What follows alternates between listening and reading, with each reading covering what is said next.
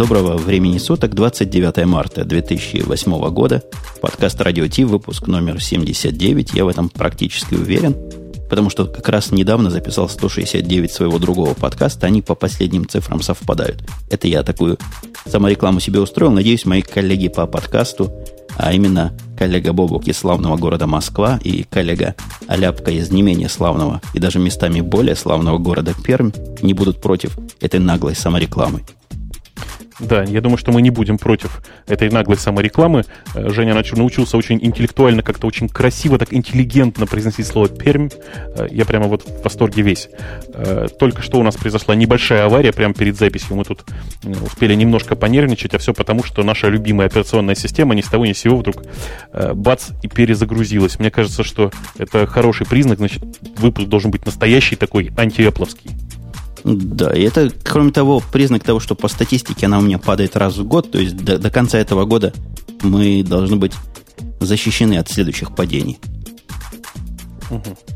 Оля, у тебя часто падает, скажи честно. Часто ли падает твоя Mac OS? Кинь тоже камень тяжелый в это стекло. Я сейчас как раз сидела и пыталась вспоминать, как часто падает моя macOS, так и не смогла вспомнить, когда она у меня последний раз реально упала. Если кто вдруг вспомнит, кто при этом присутствует, пожалуйста, киньте мне ссылочку. Мы тут недавно записывали тоже с Рахимом подкаст, и посреди подкаста у него Windows упал. Вот это было просто невероятно круто. К счастью, моя macOS мне таких сюрпризов не предоставляет пока что. Ну, у него там Windows, что ж ты хочешь.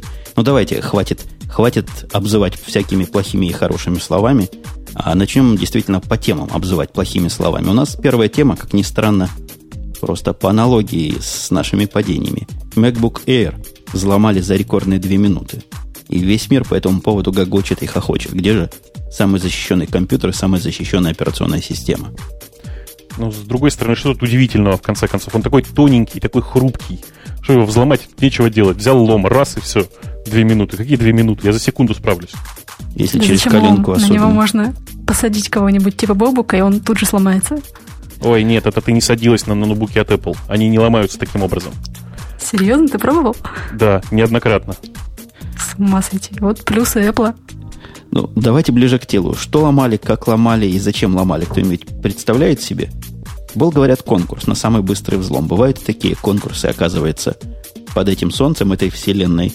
И принимали участие три популярные модели ноутбуков, по мнению авторов конкурса Vaio TZ37 под Ubuntu 7.10, Fujitsu U810 под Vista Ultimate Service Pack 1 и, соответственно, MacBook Air под OS X 10.5.2. Э, надо сказать, что условия конкурса там довольно своеобразные, то есть предполагается, что эти самые ноутбуки будут взломаны последствием, э, посредством действий, э, выполняемых обычными пользователями. То есть, например, э, послать на этот ноутбук э, письмо с, э, там, с условно взламывающей программой и после этого запустить ее через почтовик вполне себе было можно. И в таких условиях, конечно, взломать можно было все, что угодно. С моей точки зрения, просто вот Чарли Миллер, это тот человек, который и взломал этот самый MacBook Air, э, показал, что он очень быстро владеет э, тачпэдом и клавиатурой. И ему удалось просто моментально запустить свой этот эксплойт, э, который написан был, я думаю, достаточно давно уже. На языке Perl, небось, написал. Как там строчка на Perl, эксплойтит что угодно, если запустишь ее сам. Тут в чате очень верный вопрос задают. Э, Причем здесь ноутбуки, если ломали операционные системы? Я вот тоже, прочитав заголовок, подумала, что действительно там Air ломали какими-нибудь эйровыми там способами, какие есть у него только у этого ноутбука, и больше прямо ни у какого нет. Вот почему такое внимание уделяется именно ноутбукам? Это как-то связано с ПО?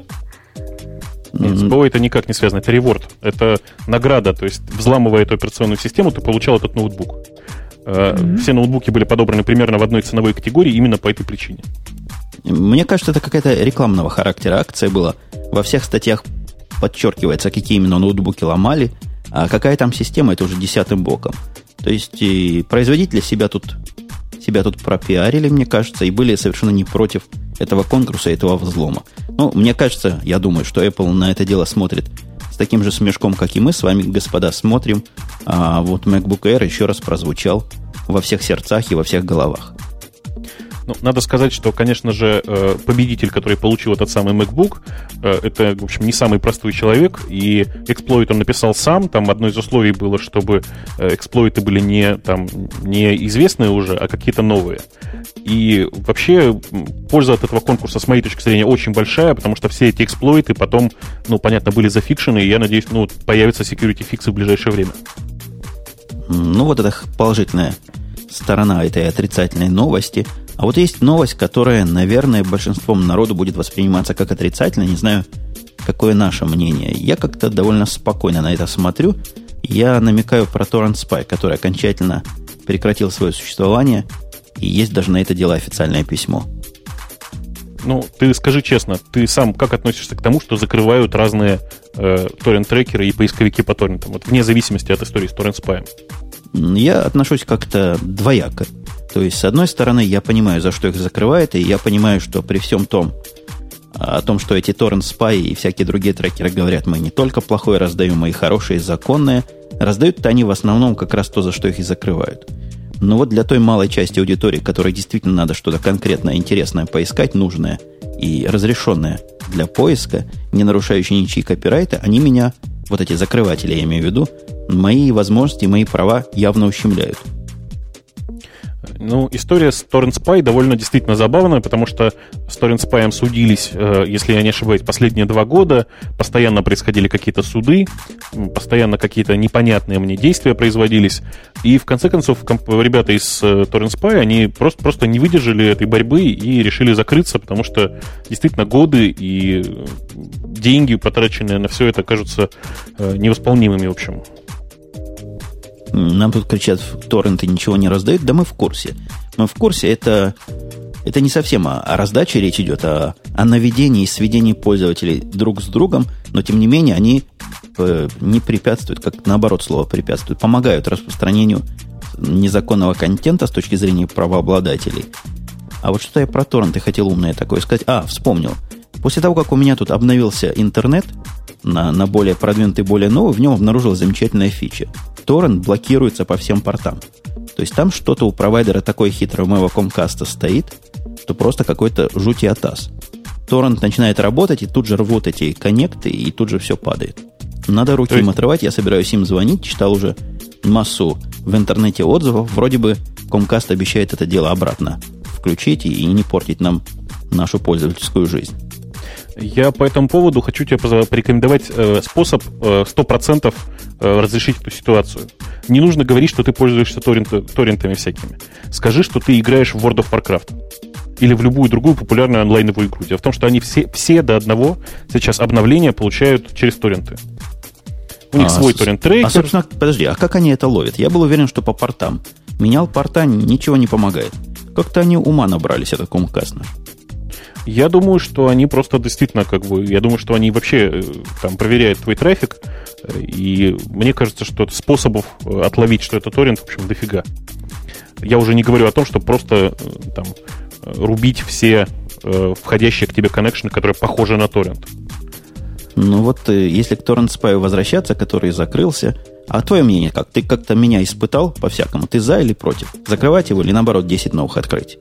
Ты знаешь, у меня вообще проблема, потому что Torrent Spy это, собственно говоря, не трекер ведь. Э, Torrent Spy это в первую очередь поисковик был.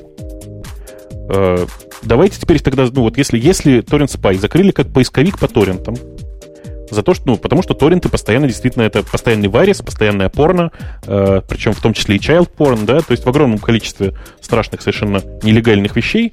Э, так Google, в общем, тоже находит довольно много подобного контента. Давайте и Google тоже закроем, так, за компанию. Ну, давайте. И, Оля, а ты как представительница дневного дозора или ночного, дневного дозора, который на черной стороне там, ты как вообще за, против, открывать, закрывать? Торренты все или вот этот конкретный, допустим? Ну, начнем, пожалуй, с этого, этот уже закрыли, и потом переместиться на все остальные. Ну, что говорить об этом. Сайт вообще, я его видела пару раз, правда, ничего с него не качала, но многие ругались, что очень много рекламы, очень тяжелый какой-то неприятный сайт, и, в общем, по делам ему. Так что, может быть, в этом плане действительно по делам ему, там не надо было столько всякой разной порнографической рекламы размещать. А вообще вот поисковики по торрентам, их достаточно ведь много, и новые появляются. Вот я недавно слышала, вроде бы парочка каких-то новых появилась. Так что, ну, не этот, так другие будут, все равно что-нибудь будет до тех пор, пока это все каким-нибудь волевым решением все не прижмут. Так что вот так. А ты, коллега Бобук, скажи нам просто тайную информацию. Через Яндекс торренты можно искать? Искать вполне себе можно, мне кажется. Найти Через Google нельзя. тоже можно. Через Google тоже можно. А там, там нету специального слова. Допустим, торрент. Было подобно в Google, если бы можно было торрент, двоеточие, и там название популярного фильма. Он тебе раз сразу дает 10 самых лучших ссылок. Почему такое не сделать? Слушай, это вообще богатая тема, но мне кажется, что Google на это никогда не пойдет, просто чтобы ну, не, не выглядеть как э, компания, которая раздает вот это самое торрентовское э, порно. Или там варис, неважно. В общем, я не знаю. Мне кажется, что что-то что-то как-то что-то не то. Э, вообще история с закрытием э, торрентовских трекеров сама по себе, мне кажется, очень странным. Я очень страдаю из-за того, что пропал демоноид, который, в общем, не знаю, мне казался просто таким э, такой манной небесной. Там можно было найти все практически. Все, что было мне нужно, я там находил. Э, при этом большей частью я скачивал легальный контент, не поверите. А, чувствую, не что верим. не поверите. Не верим, да, народ сидит, чувствую, не что верит. не поверите черт с ними, не верьте. Э, тут я просто думаю, что, ну, это вообще, вообще это глупо само по себе. Я не понимаю, какой смысл было давить на Torrent Spy, тем более, что это, прямо скажем, не самый крупный из э, трекеров был. И, не знаю, мне кажется, что вся эта ситуация очень глупая. Э, если и дальше, не то что правительство США, да, если и дальше в сети будет продолжаться такое давление на торрент-трекеры, то мне кажется, что э, торрент-трекеры от этого только выиграют, хотя, ну, в общем, Э, хотя каждый конкретный трекер, конечно же, пострадает. Э, вся эта ситуация с нагнетанием обстановки, она всегда на руку, на самом деле, потому что реклама постоянно идет. Вот кто знал про Torrent Spy из тех, кто сейчас находится в чате, если бы мы Torrent Spy не закрыли, ведь сейчас огромное количество людей после, после, после прослушивания этого подкаста пойдут посмотреть, что же такое торрент, в конце концов. Ну и что они увидят по этому адресу? Увидят по этому адресу грустное письмо. Оля, зачитай нам его с выражением. С таким красивым выражением, но с приличными выражениями, пожалуйста. Там есть что-то неприличное, вроде бы ничего. Так, это вот эта вот первая фраза, да, такая грустная. Прощай, Торрент Спай. Друзья, Торрент Спай, да. Мы приняли решение, на которое повлияло на которое не повлияло никакое решение суда или соглашение прекратить работу поисковой машины torrent.spy.com. Таким образом, мы закрываемся навсегда во всем 24 марта 2008 года. Правовая атмосфера в США в отношении авторского права, приватности поисковых запросов и ссылок на торрент-файлы в поисковых результатах слишком враждебна. Мы потратили два года и сотни тысяч долларов на защиту наших пользователей и себя. Последний суд вынес решение, расходящееся с нашей политикой конфиденциальности традиционными правилами суда и международным правом. Поэтому мы полагаем, что для полной защиты приватных данных наших пользователей необходимо постоянное закрытие. Команда Torrent Spy. Грустно, господа как с выражением просто прочитала, у меня слезы на глаза пошли, и до сих пор не могу их оттуда смахнуть. До ну, сих пор не можешь успокоиться. Вообще, вы знаешь, я про торренты тут слушала вас, хотела сказать, я вообще, честно признаться, не люблю я с торрентов качать. У меня было пара случаев, когда мне нужно было найти какой-то софт, там, ну, не самый легальный, и вот вбиваю тоже я в поисковик это, этот софт, он, он мне кидает на другие поисковики торрентов, эти поисковики торрентов кидают меня еще на какие-то поисковики торрентов. В итоге мне требует либо зарегистрироваться, либо заплатить, либо если я дохожу все-таки до какого-то торрент-файла, он начинает не качаться, потому что там нет того, кто их раздает. В общем, никогда толком ничего нормального в торрентах найти не могла, за исключением каких-то хороших специализированных торрентов, типа там Lost Film TV с сериалами, то есть откуда мы все так нормально и успешно качаем. Так что, может быть, вот эти большие все во всем и стоит закрывать. Лично я от этого ничего не потеряю, но вот маленькие такие хорошие с сериалами пусть они остаются. Ну, с сериалами там какие-то свои русские торренты есть. Там все сериалы прямо с переводом на русский язык раздаются. Мне кажется, их никто особо преследовать не будет. Кому нафиг они нужны. У нас тут есть еще одно странное, странное такое поделие, которому по связочке кому нафиг оно нужно, наверное, можно присобачить к предыдущей теме. Называлась тема «Чудеса интеграции». Она была на Хабре. Мы тут немножко выбиваем хлеба от коллег из Хабракаста. Они там про это наверняка бы хотели рассказать, но зато мы им рекламу таким образом устроили. Вот чудеса интеграции, я бы сказал, назвал эту тему по-другому. Назад в прошлое. Да. Э, речь в данном случае идет о некотором, э, как бы это сказать, компьютере, э, произведенном, если я не ошибаюсь, компанией CyberNet. Я, к сожалению, я не, не вижу сейчас этой статьи, но выглядит он примерно так. Это одна клавиатура, в которой множество-множество дополнительных отверстий, в частности для CD, для карточек, для видеовхода, в общем, для, ну, для всего подряд. И это действительно очень большой такой гигантский шаг в прошлое, потому что именно так выглядели первые персональные компьютеры действительно вот массового такого распространения, такие как э, ZX Spectrum, такие как, я не знаю, Atari, Amiga, они вот все выглядели именно так. БК также выглядел, Микроша также выглядел. Да и все компьютеры тех лет вот так выглядели. Мне поэтому немножко непонятно восторг вокруг этого компьютера и на Engadget, и, по-моему, в Хабре тоже были восхищенные отзывы. Ну, было уже такое, ну и хорошо. Что в этом компьютере удивляет меня, это наличие двух вентиляторов – не смогли вот такую маленькую штучку сделать, как, как, как люди другие делают, без вентиляторов. То есть мало того, что клавиатура, она еще, видимо, будет как-то у вас гудеть. А так, компьютер компьютером, все на борту, он с такой ноутбучного вида клавиатурой, с тачпэдом. Я думаю, если кто-нибудь ссылку даст, Оля, это я на тебя намекаю, чтобы народ на это безобразие посмотрел, ну, народ посмотрит. Что в этом компьютере такого правильного и полезного и хорошего, я даже не могу представить, зачем бы нам бы такая штука нужна была. Кто-нибудь представляет, куда, куда его? Слушай, ну я бы не отказался на самом деле. Это довольно, довольно удобная вещь сама по себе, и, э, ну, я не знаю, если бы еще сделать действительно в качестве дефолтного предложения выход на там, большой плазменный телевизор, и желательно при этом отказаться от проводов лишних, потому что вот все эти разъемы, типа там э, HDMI, типа, я не знаю, клавиатуру, господи, слушайте, интересно.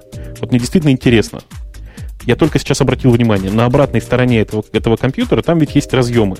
В частности, вот я вижу USB, вижу COM и, внимание, разъем для мыши и клавиатуры. Зачем?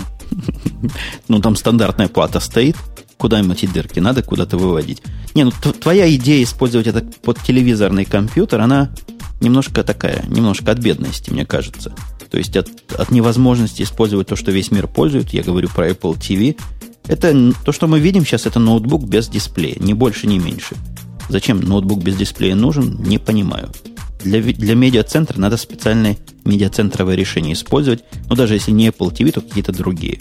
Куда эту штуку девать? Ну, то же самое, взять от моего MacBook, оторвать дисплей и говорить, вот какой замечательный компьютер у нас теперь есть.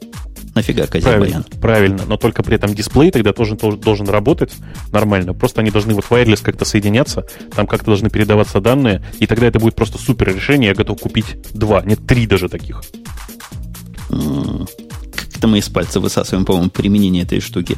А по основному, по основной вот идее подключать к обычному компьютеру, это, это пошло в какую-то перпендикулярную сторону, вот современному развитию той же Apple линейки, когда все засовывается в дисплей, а эти орлы засунули все в клавиатуру. Мне эту клавиатуру на колени не будет удобно ставить, и вообще по столу двигать тяжело. Она будет под руками греться и гудеть. Я свой голос против. Знаешь, мне кажется, что тут есть еще одно применение, про которое мы с тобой как-то не подумали. В школах. В школах это очень удобный вариант. Я mm. просто отлично помню, как мы в свое время ставили в школы э, MSX, э, и это было просто-просто отлично. То есть, mm. да, да, там есть два компонента. Монитор и, и собственно, клавиатура, он, он же корпус. Подожди, для школы у этого варианта два есть плюс, который является и минусом. Во-первых, их легко украсть. Сунул в сумку и унес. Это минус, а с другой стороны их легко приковать к партам. Приклеил клеем каким-то прочным, и вообще ничего не унесешь. Или цепью приковать, тоже дело. Да зачем Еще просто один минус, при, это цена, кстати, он стоит около 600, что ли, долларов. Я смотрел на сайте, как-то это не дешево для школы. Не понял. А ты видел, видела где-то компьютеры, которые стоят дешевле, да, сильно? Mac Mini. Если собирать что-то вот такое простое, системный блок из железа, то дешевле будет, без монитора. Так, подожди, подожди, подожди. Собирать это никак не связано вот с этим, с этим данным изделием. Потому что собирать в школе никогда не поставляется. В школе поставляется огромный, большой, большой такой заказ. И там, естественно, все уже собранное. Никто там не будет по отдельности собирать, и цена там примерно где-то, я думаю, что в, этой, в этом же районе. А почем у вас Mac Mini? Э, я думаю, что как раз где-то в районе, наверное, 700 долларов. Нет? Ну вот за, такой же, за такие же деньги можно нормальный компьютер поставить и, и не думать, а, что за фирма такая Cybernet, я не знаю. Я знаю Cybernet, это было, по-моему, в Терминаторе. Там Skynet. Skynet, ну хорошо. У них еще есть, кстати, мониторчик такой же, в котором все встроено, типа под Apple косят. Слушайте, почему под Apple косят? Это тоже не Apple придумал, как мы понимаем. Вообще вся эта идея встроить все в одно, оно такое стандартное. Э, с этим как бы не, не Apple начала, и не Apple, я думаю, закончит. Э, по поводу как, как закосов под Apple была у нас как-то тема такая, мы обсуждали Sony, Sony, Sony, ну вот какая-то из ваевских моделей, э, тоже такая же десктопная, у которой было все в десктоп. Вот, да помнишь, Жень? Да-да-да, тоже что-то было, и что-то мы про нее хорошее или плохое говорили, как мы обычно говорим.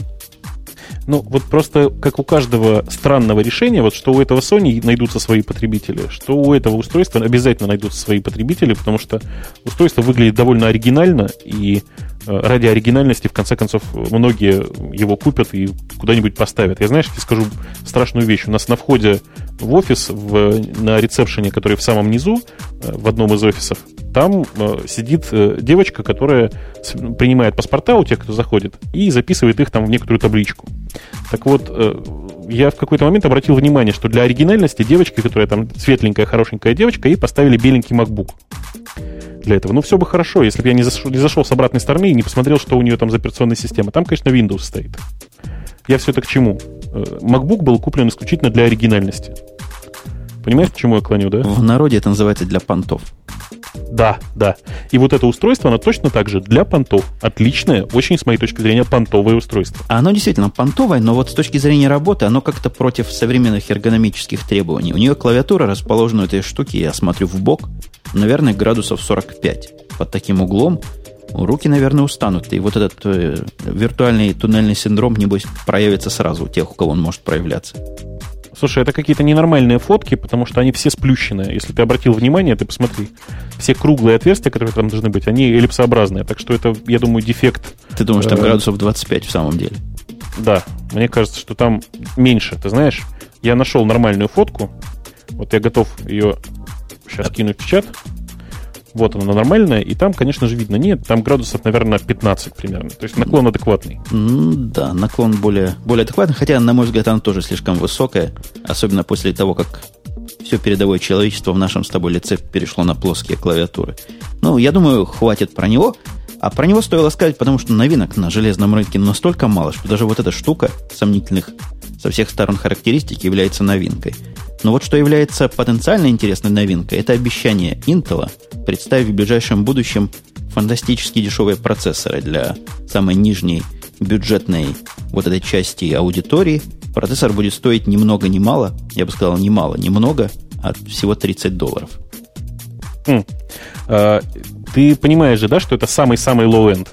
То есть это просто вторжение Intel в, на территорию AMD, где до последнего времени AMD как бы просто, не знаю, отбивала, отбивала, наверное, половину своих денег на этих самых дешевых процессорах. А Intel почему, теперь пытается а, а, почему, туда. а почему AMD процессора стоят? Вот я сейчас, пока мы говорим с тобой, пойду на Tiger посмотреть. На Tiger самая дешевка всегда продается. Я когда-то покупал AMD-шный процессор за, по-моему, 29 долларов. Вот было дело. Но это был какой-то Бартон или Бартон, какой-то простой, как дверь. А вот почему они сейчас, интересно? Я думаю, что Симпрон, этот самый AMD-шный, он там стоит в районе 39 долларов, мне кажется. То есть, прямо, прямо скажем, недорого. А, если сейчас падение как бы интеловского этого процессора, цены на интеловский процессор будет вот именно таким, как пишут в обещаниях от, от Intel, и действительно будет э, полноценный интеловский прос всего за 29 долларов, то ну, сложно будет вообще ожидать, э, что AMD выживет. Не, ну подождите, под, обождите, как говорится. Я вот смотрю на цены. Что я вижу в ценах? Я вижу в ценах, что какой-то Sempron 754 э, с какой-то 1,6 ГГц частотой стоит 19 долларов 99 центов, 20 долларов. Ну, видимо, это какая-то уж больно, больно кучерявая модель. Он тут как-то в стороне стоит. Все остальные симпроны стоят в районе 30-40. Вот такие цены. А в параллели идут и Intel. И Intel сейчас есть Celeron 4XXX серии, вот этой 400 он стоит 50 долларов. Они и так близко уже. Ты понимаешь, что есть критическая разница между э, и так близко и цены одинаковые или даже ниже упали? То есть в ситуации, когда покупаются low-end овые процессоры, экономят каждую копейку. Другой причины покупать low-end овый процессор просто нет. А у меня и... была причина покупать такой процессор. В те, в те годы, когда я покупал, я пытался создать компьютер очень тихий или без охлаждения вообще. И у меня была мысль, что чем процессор медленнее, тем он меньше греется. Как-то обоснованный, особенно в те годы. Ты знаешь, на самом деле практика показывает, что сейчас это совсем не так. А, и если тебе уж так надумалось купить или сделать э, совсем-совсем тихий компьютер, то надо, наверное, все-таки на VIA собирать. Они в последнее время в этом специализировались. А, тем не менее, э, ты же понимаешь, опять же, что э, AMD это компания, которая, ну, довольно гиковская, давай скажем так. Если Intel хоть как-то у всех на слуху, то AMD это такая компания, которую знают только те, кто железом хоть как-то интересуется. Процессор, не помню, ты ты сказал, или нет, называться будет Атом. Атом, то бишь, самое, что у него есть мелкий атомарный. И вот-вот появится, ну, что еще про него можно сказать? Видимо, платы материнские, целые компьютеры на его базе будут стоить 250-300 долларов, так предполагают. Ну, что вполне нормальная цена, и сегодня можно за эту цену что-то себе собрать. Ну, такая новиночка low-end рынка. Как она на нас повлияет, я не знаю. А вот по поводу low-end хотел маленький апдейт дать. Вы слыхали, слыхали ли вы слухи, господа, о том, что Mac Mini уйдет со сцены и вообще Apple прекратит производство всего замечательного и достойного изделия? Второй Я год слышала слушаю. наоборот, что будут планироваться новые модели там с более крутыми видеокартами, процессорами и так далее. То есть все, слыхали и те слухи, и обратные слухи. Я, собственно, про Олин слух как раз и хотел. Про Олину информацию. Вроде бы даже не слух, а официальная информация, что не умрет. Как минимум еще целый год. А наоборот, перейдут на современную процессорную базу. В самом деле, Mac Mini, он уже больше, чем год не обновлялся вообще, и он отстает на целое поколение от всего остального. Так вот, говорят, не умрет. Во всяком случае, пока, и будет такой нишевой и моделью вхождения в мир Apple. И я приветствую. Я сам через него входил – и было бы жалко, если бы он помер. Да мне все время кажется, что нужно все-таки еще снизить цену. Ну, 700 долларов это слишком дорого. Понимаешь? Да нет, 700, он, он 500 стоит или 400 стоит. Какие-то цены ты русские берешь. Это у вас там, в ваших Америках, конечно же, он стоит 500. А в Европе я уверен, что он стоит 500 евро. 500 евро это есть там примерно даже 800, наверное, долларов. Но я вот пользуюсь Дорого. возможностью интерактива, сразу пытаюсь на Apple Store зайти и посмотреть, сколько же оно на самом деле стоит. 599, 600 долларов. Ни вашим, ни нашим. Да, дорого. Когда я покупал, по-моему, он стоил 400 долларов. Меня вот эта цена в свое время поразила, но был на старом процессоре G4, медленном. Хотя оказался мне достаточно привлекательным, чтобы вовлечь меня в этот Apple мир. Вот Гимлес в чате подсказывает, что ровно тысячу стоит он в России. Это бешеные деньги, с моей точки зрения. То есть это очень дорого. Ты письмо подписывал за падение цен на Apple? Возмущенно. Я, я не подписывал никаких писем, я думаю, что это нифига не поможет. Э, проблема тут в том, что у нас большая часть э, того, что приходит, оно приходит через Европу, и там такие, как это, такая жажда наживы у всех, и у Apple, и у там реселлеров в Европе, которые это поставляют, и те, у, у, нашей стороны тоже, в общем, короче, мне кажется, что у нас тут цены не упадут. Ладно, это такая тема, которую можно опять поднять и разворачивать до бесконечности. А у меня сейчас, тут... кстати, доллар ведь падает, поэтому я вот зашла сейчас на сайт реселлера, тут он стоит в районе 21 тысячи рублей. Не так уж и много это в рублях-то, собственно. Я бы купила даже, если бы он мне был нужен. Ага.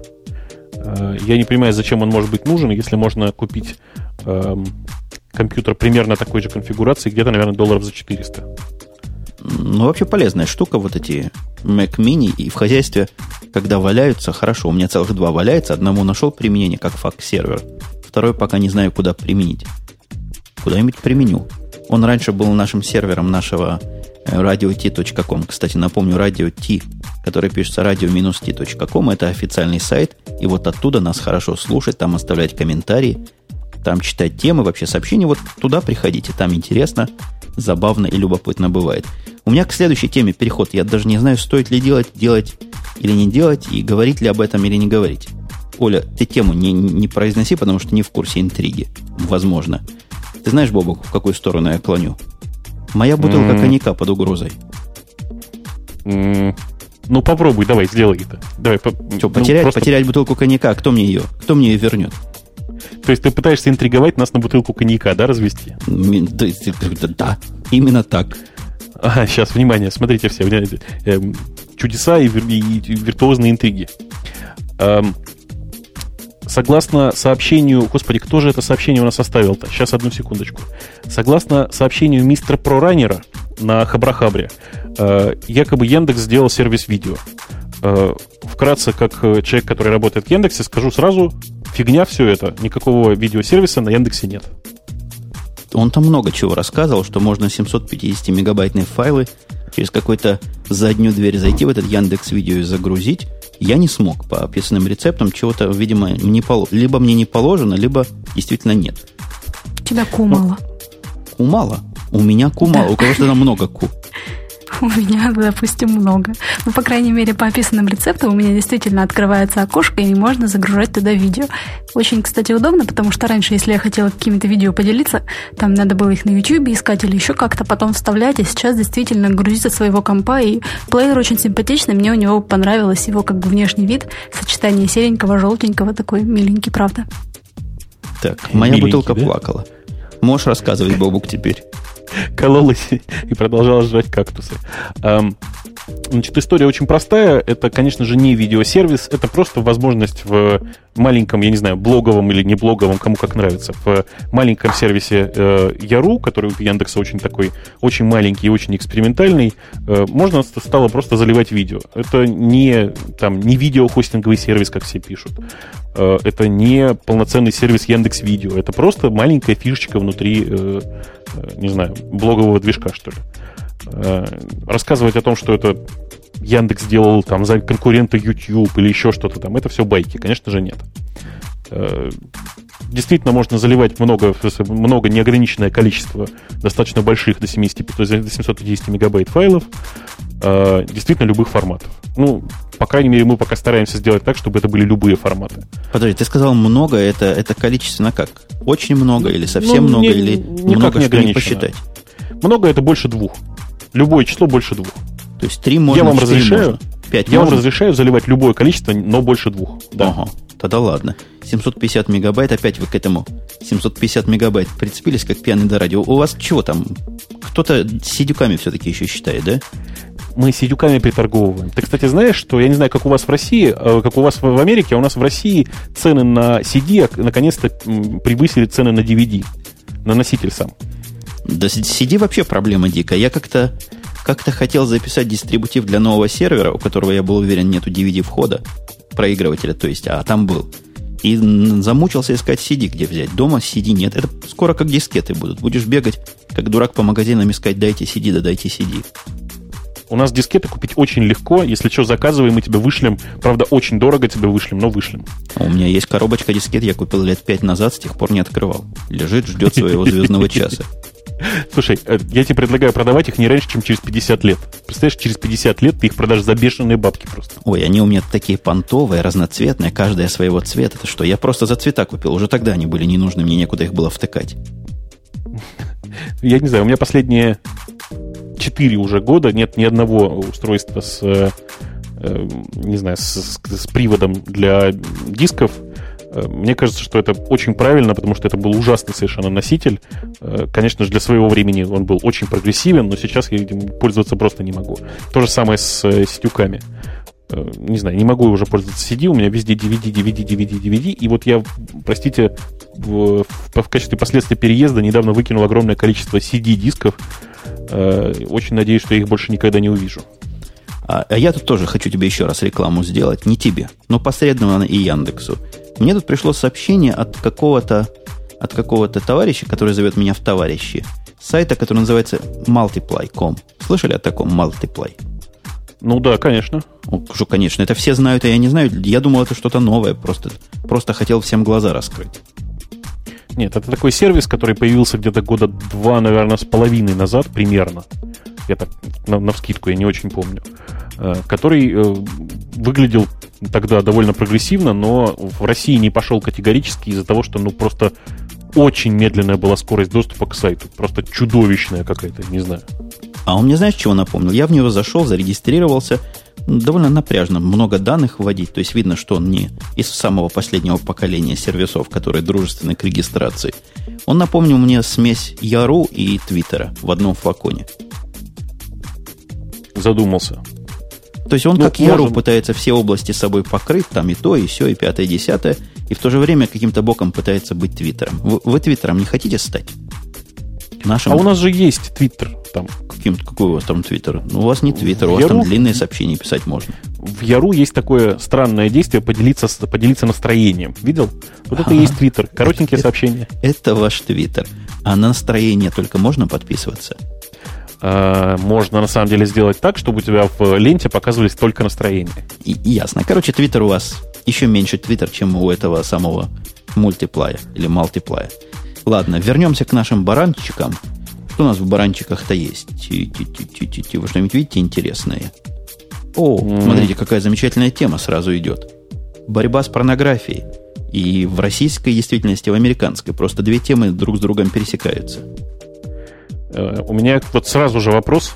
Э, вопрос в студию это называется. Скажите, э, в свете борьбы, не знаю, Рособразования с порнографией, будет ли закрыт доступ к Яндексу? Ну, потому что, ты знаешь, вообще в Яндексе порно находится отлично просто. А это специально или вы просто принципиально не боретесь, не, не пытаетесь фильтровать всякие странные контенты?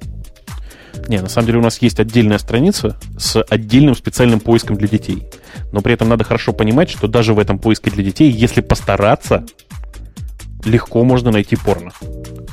Просто потому что, ну, человек написал, человек и сломать может, как известно. Ну вот Рособразование как раз не нравится вот это все.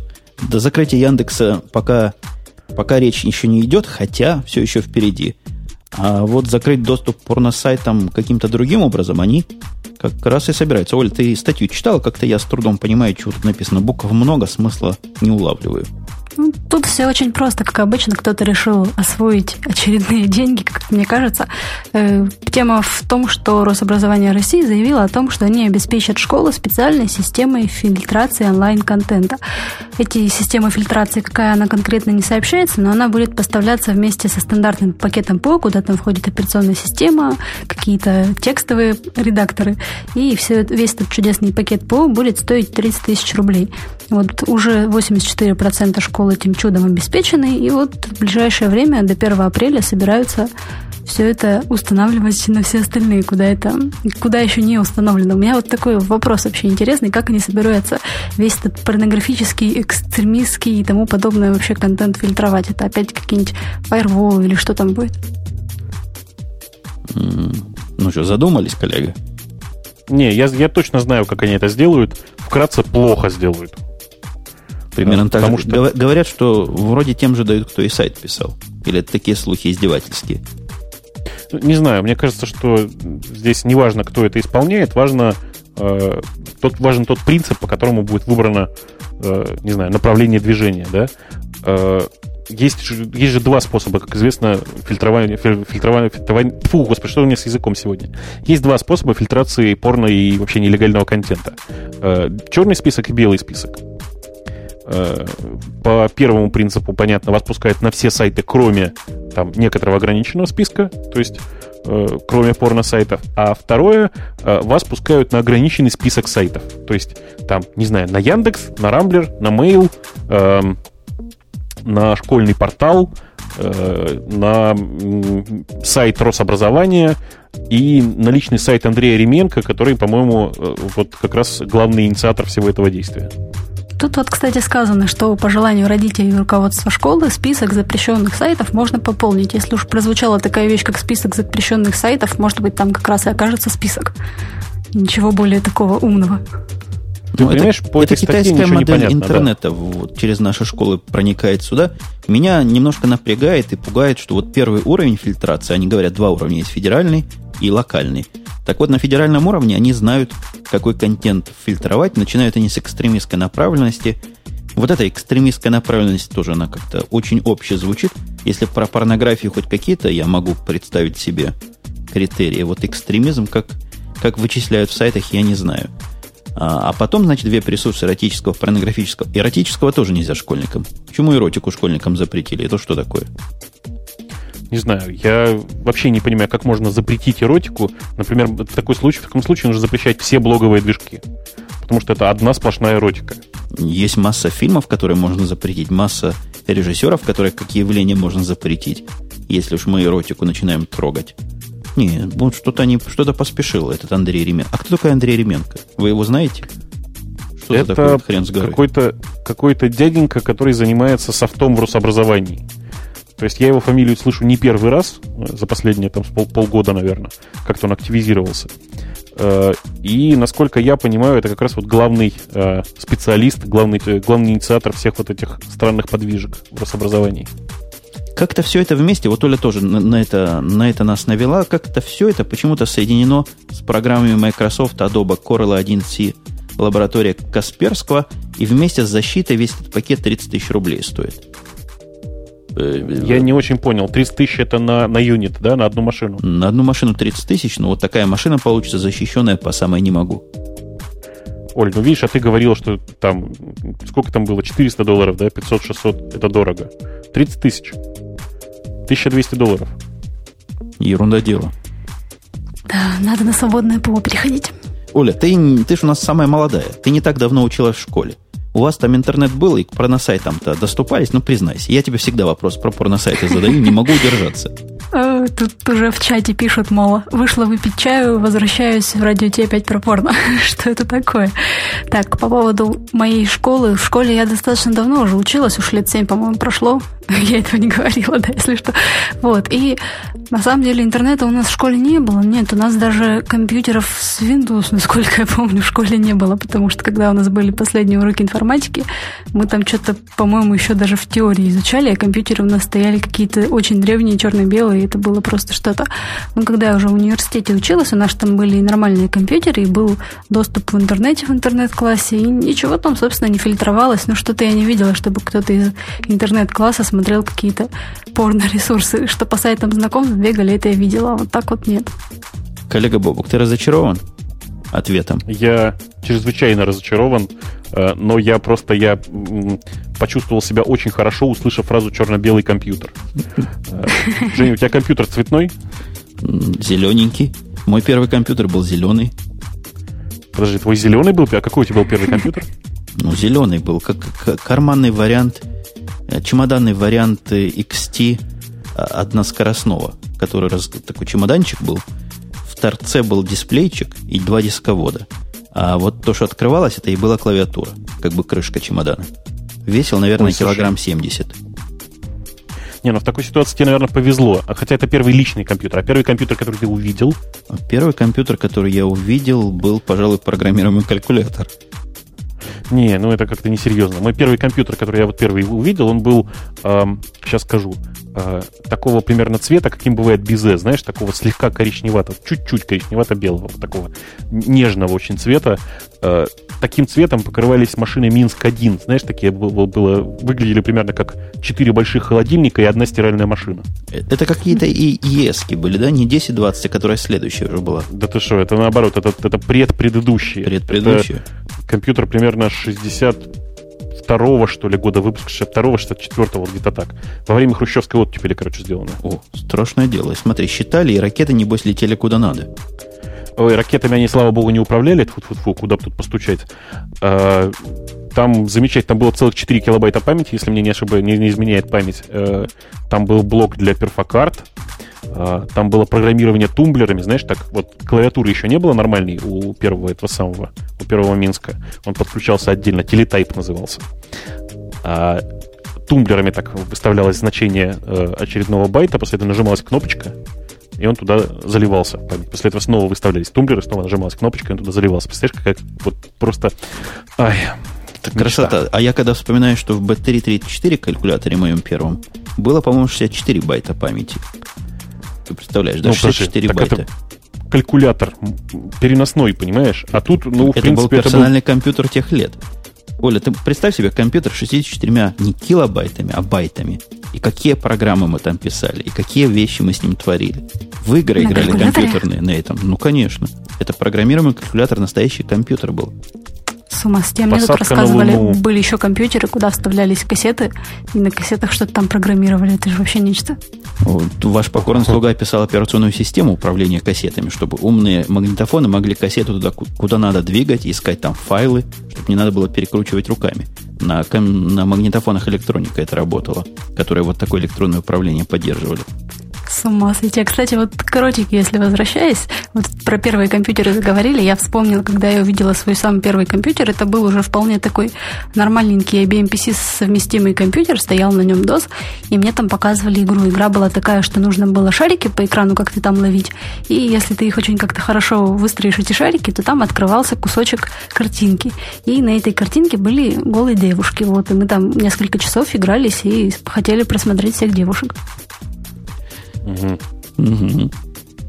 Угу. Угу. Тебя Оля, спрашивают, ну, играл ли ты в посадку на Луну? О, я играл в посадку на Луну, в охоту на лис, э, в кости, в, э, в шашки. Очень простые. Но шашки это было уже далеко не 64 байта. А, и что-то я просто не помню уже. А ты помнишь, во что еще играл? Ну вот посадка на Луну это самая была такая знаковая игра. Я ее даже немножко модифицировал под себя, там какие-то ошибки чинил, какие-то дополнительные вещи дописывал. Вот это была моя первая игра вхождения в программирование. С этой игры все и началось. Так что я ее вспоминаю очень и очень тепло. Давайте к американским нашим заморочкам о том, что и с нашей стороны тоже с порнографией борется вовсю не только в России все так странно. FBI слыхали, что затеяли, гады. я не помню, тема это или был вопрос чей-то. Нет, по-моему, это... Да, эта тема совершенно нами найдена. ФБР использует для борьбы с педофилами подставные гиперссылки. Как вам такая замечательная идейка? Ну, если очень вкратце, для тех, кто не читал эту историю, э, история примерно такая. ФБР э, создавала некоторые сайты, на которых размещала, ну, условно говоря, э, ссылку с надписью «детское порно», кликая, на который ты попадал на сайт ФБР. Э, после этого, соответственно, к тебе стучались в двери аккуратненько и забирали э, тебя вместе с, не знаю, с карманными вещами и маленьким узелком с э, сухариками. Э, вообще, совершенно возмутительный метод поиска педофилов, мне кажется, хотя я думаю, ведущих этого подкаста в любви к педофилам трудно и к симпатии заподозрить. Но, с одной стороны, это провокация.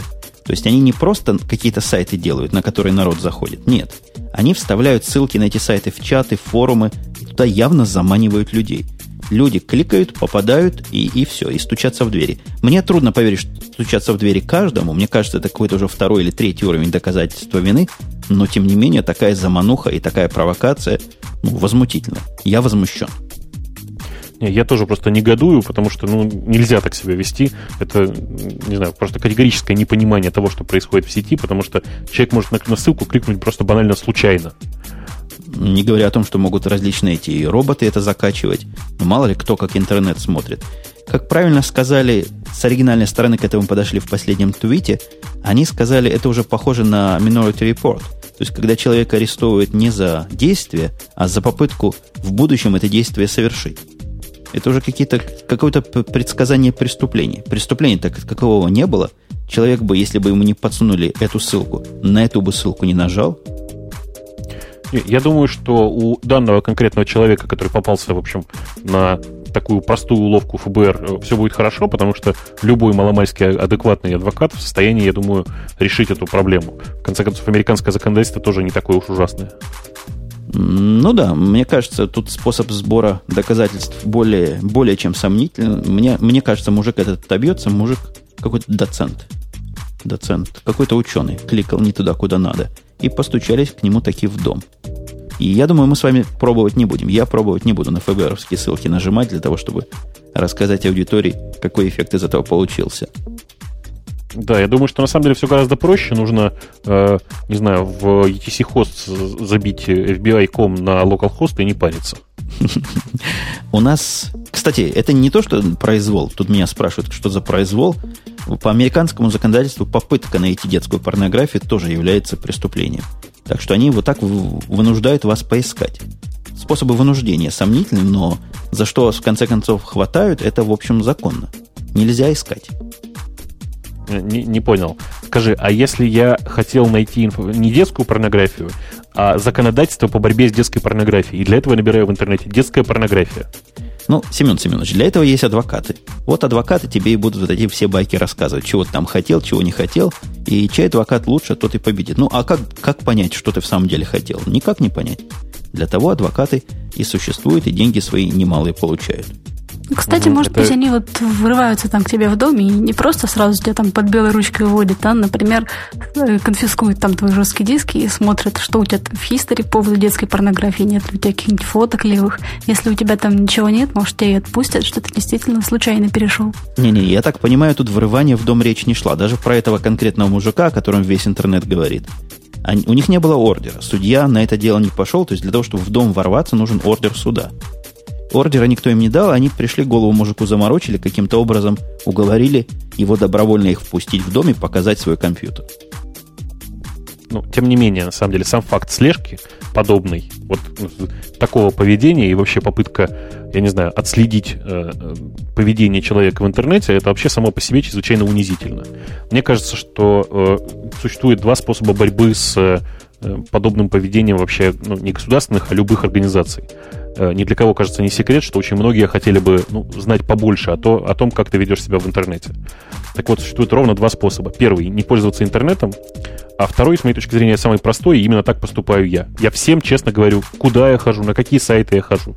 Я, не знаю, готов, вот если сейчас ФБР сделает, не знаю, там, ФСБ сделает плагин, который ставится в, во все браузеры и сообщает обо всех действиях пользователя, я готов этот плагин поставить добровольно. Просто потому, что мне, меня это не парит совершенно. Э, не надо просто, не знаю, делать глупости.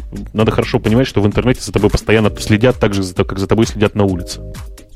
На улице следят? Кто следит? Ну, Жень, а скажи, вот если у, ты У них есть идешь... специальные доктора для этого, коллега. Это хорошо. Если ты идешь по улице и видишь витрину, ну, не обязательно же ее разбивать для того, чтобы проверить, следят за тобой или нет. Обязательно найдутся люди, которые тебя в этот момент заметят. То же самое и с интернетом. Ага. Я не параноик, но они за нами смотрят. Понятно. Давайте к следующей теме перейдем, менее параноидальной. Или давайте, давайте, давайте даже к более параноидальной. По, по усилению. Microsoft отвергает существование open source. Топик отличный совершенно. В лучших, в лучших примерах желтой прессы. Что, а что там было на самом деле? Кто тему читал? Оля? Оля? Оля? Так, ситуация в том, сейчас я быстро вспомню. А, да, где-то там в Южной, в ЮАР, по-моему, что это у нас за страна-то такая далекая, по-моему, африканская. Простите. Какой-то там министр сказал, что патенты в области ПО представляют собой угрозу африканскому рынку программного обеспечения. И на это тот же самый южноафриканский какой-то там руководитель местного отделения Microsoft сказал, что нет такого понятия, как свободное ПО. Никто не разрабатывает софт ради благотворительности. Также он добавил, что даже при разработке приложения open source используется та или иная форма рыночной модели, и которая вот стимулирует авторов этого ПО как-то внедрять новые идеи, что-то придумывать, общем, все равно они не просто так сидят там ночами и ради общественного блага пишут софт. Нет, они пытаются продвинуться и, может быть, даже денег заработать. И именно поэтому свободного ПО в таком понимании не существует, считает Microsoft. Угу. Ну, что сказать, идиоты. Не читали, что наш бородатый говорит про свободное ПО, которое свободное как, как пиво или как что оно свободное? Я думаю, что как секс. Значительно лучше, когда, когда бесплатно. Да, может быть и платно, может быть и бесплатно. Это мы уже обсуждали, и open source как-то совершенно Мы про ПО, если кто забыл, сейчас мы про ПО, конечно, не про секс. А, какой-то, слушай, у нас, по-моему, выпуск богатый на, на взрослые темы. Да. да, предлагаю поставить детям до 16. Не, ну а, я, собственно... я, я, я, я вам извиняю. Я, я, я вас предупреждаю, что следующая тема будет про кастрацию. О, Ой. Радио Тиком в школах точно уже внесут в черный список, я думаю. Ну, а ты, коллега, что сказал, хотел сказать? Есть такие open source? Или Microsoft прав? Ну, как тебе сказать? Надо хорошо понимать, что open source это вещь очень широкая. Под понятием open source скрывается огромное количество разных, э, совершенно разных вещей. То есть э, разработка софта, продажа софта, сопровождение софта. Это все почему-то называется словом open source, несмотря на то, что это совершенно разные вещи. И с точки зрения бизнеса open source, конечно же, не существует. Вот с точки что... зрения бизнеса я тебе прямо струю вставлю свои две копейки. Open source, он не бесплатный, и сильно не бесплатный. Я недавно подписывал счет на 73 тысячи долларов. А подписка на следующий год. Вот на следующий год мы должны подписаться были на количество какой-то серверов, на Red Hat Support, апдейт и все такое. Вот такой вот недешевенький open source. Ну, это, собственно, деньги за саппорт, за апдейт, за то, что э, не ты сам собираешь весь этот софт, а за тебя его собирают э, хорошие умные дяди в Red Hat. В общем, э, понятно совершенно, за что ты платишь. Э, и действительно, это совершенно не бесплатно. Почему-то многие путают слова э, open и free. То, что open source существует, это понятно. Вот свободного, в смысле бесплатного софта действительно практически не существует. Ну, какое-то количество существует. Ты, да я, да, да мы с тобой выпустили по, по бесплатному. Вот уже и существует. Я думаю, уже достаточно, чтобы поспорить с Microsoft по этому поводу. Знаешь, э, тот бесплатный софт, который в свое время делал я, уже неоднократно окупил себя хотя бы тем, что каждый раз э, при выпуске очередного софта мне приходит, не знаю, там штук 20 предложений на работу в разные совершенно места. Ну, это посредованная очень форма оплаты. Это ты за славу и за чистолюбие отборолся. Но сказать, что от этого он не open, а какой-то слишком уж коммерческий, не скажешь. Ну, давайте все-таки про Photoshop. Как вы к фотошопам относитесь? Я к фотошопам отношусь насторожно после того, как попытался почитать книжку по фотошопу, а потом решил, что я такой умный без книжки смогу. Ничего не смог, с тех пор уважаю эту программу и себе не ставлю. Это антигиковская программа, потому что настоящий гик, известно, документацию не читает. Разобраться в фотошопе без документации, ну, я не знаю, я тоже не могу, простите. Ну так вот, для того, чтобы для таких простых, как мы, и для таких бедных, как как не знаю кто, как некая часть нашей аудитории, не очень богатая, студенческая, выпустили Photoshop в онлайне. Некий продукт, который... Я не знаю, как он к Photoshop относится. Мне кажется, он не совсем Photoshop. И почему его... А, потому что та же фирма, поэтому и Photoshop назвали. Ну, ну его назвали Photoshop Express, да. Внешне он не очень похож на Photoshop, он больше похож на эту программку для работы с фотографиями Adobe Lightroom. Мне как-то так вспомнилось, когда я его увидел. А так я сегодня с ним поигралась, там фотки пообрезала, красные глаза поубирала. Ничего, так достаточно удобно, симпатично и приятно. И вообще я даже думаю, что можно сносить там взломанный Photoshop и с фотками, например, играться в этом. Ты знаешь, да, что это денег стоит? Что? Что? Ну, собственно, этот самый Photoshop, ну, в смысле Photoshop Express, который на сайте Adobe собирается раздаваться, не раздаваться, а э, разрешается им пользоваться, он пока временно такой, бесплатный. Вообще-то это free trial, а использование его будет стоить некоторых денег. Это прямо, прямо сейчас за сервис, за сервис, не за, не за программу да. за эту. Они дают 2 Конечно. гигабайта там места, где фотографии держать. И вот это, ты говоришь, будет не бесплатно. Нет, просто эти 2 гигабайта, если ты действительно пользуешься фотоаппаратом, ты их съешь, я не знаю, ну, за первые два месяца. Ну, куда, съешь, да, действительно съешь. Куда, Но вообще, куда девать вообще то, что, то, что это будет платно, этой гадалки не ходи. У Adobe очень четкая модель, они дают в, в, в лаборатории в своей сначала продукт бесплатно, и я таким образом получал и Lightroom в какое-то время, и, и звуковых программ, потом она совершенно платная становится. Так что маршрутик тут накатанный. Ты скорее прав, чем нет.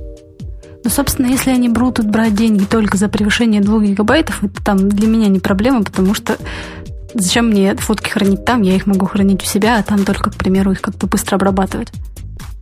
А чего, на рынке нет таких программ типа, типа вот этого экспресса, которые офлайновые программы бесплатные? Мне кажется, такая банальная функциональность ну, во всех пакетах должна быть свободных. Да. Да есть, конечно, есть. Я пользуюсь. Это я так, конечно, покривила душой про Photoshop. Есть у меня бесплатная программка, которую удобно очень обрезать фотки, но этот онлайновый Photoshop мне понравился, и он может быть удобен там где-нибудь на чужом компьютере, например, где надо что-то сделать с фото, ну, нет моей родной программы или еще что-нибудь. Удобная вещь, как бы красиво сделано, так все приятно. А, подожди, подожди, Оль, а, я правильно понял, что ты этими программами пользуешься для того, чтобы обрезать картинку? Ага. Чаще Слушай, всего. ну эта функциональность есть во всех э, операционных системах из коробки.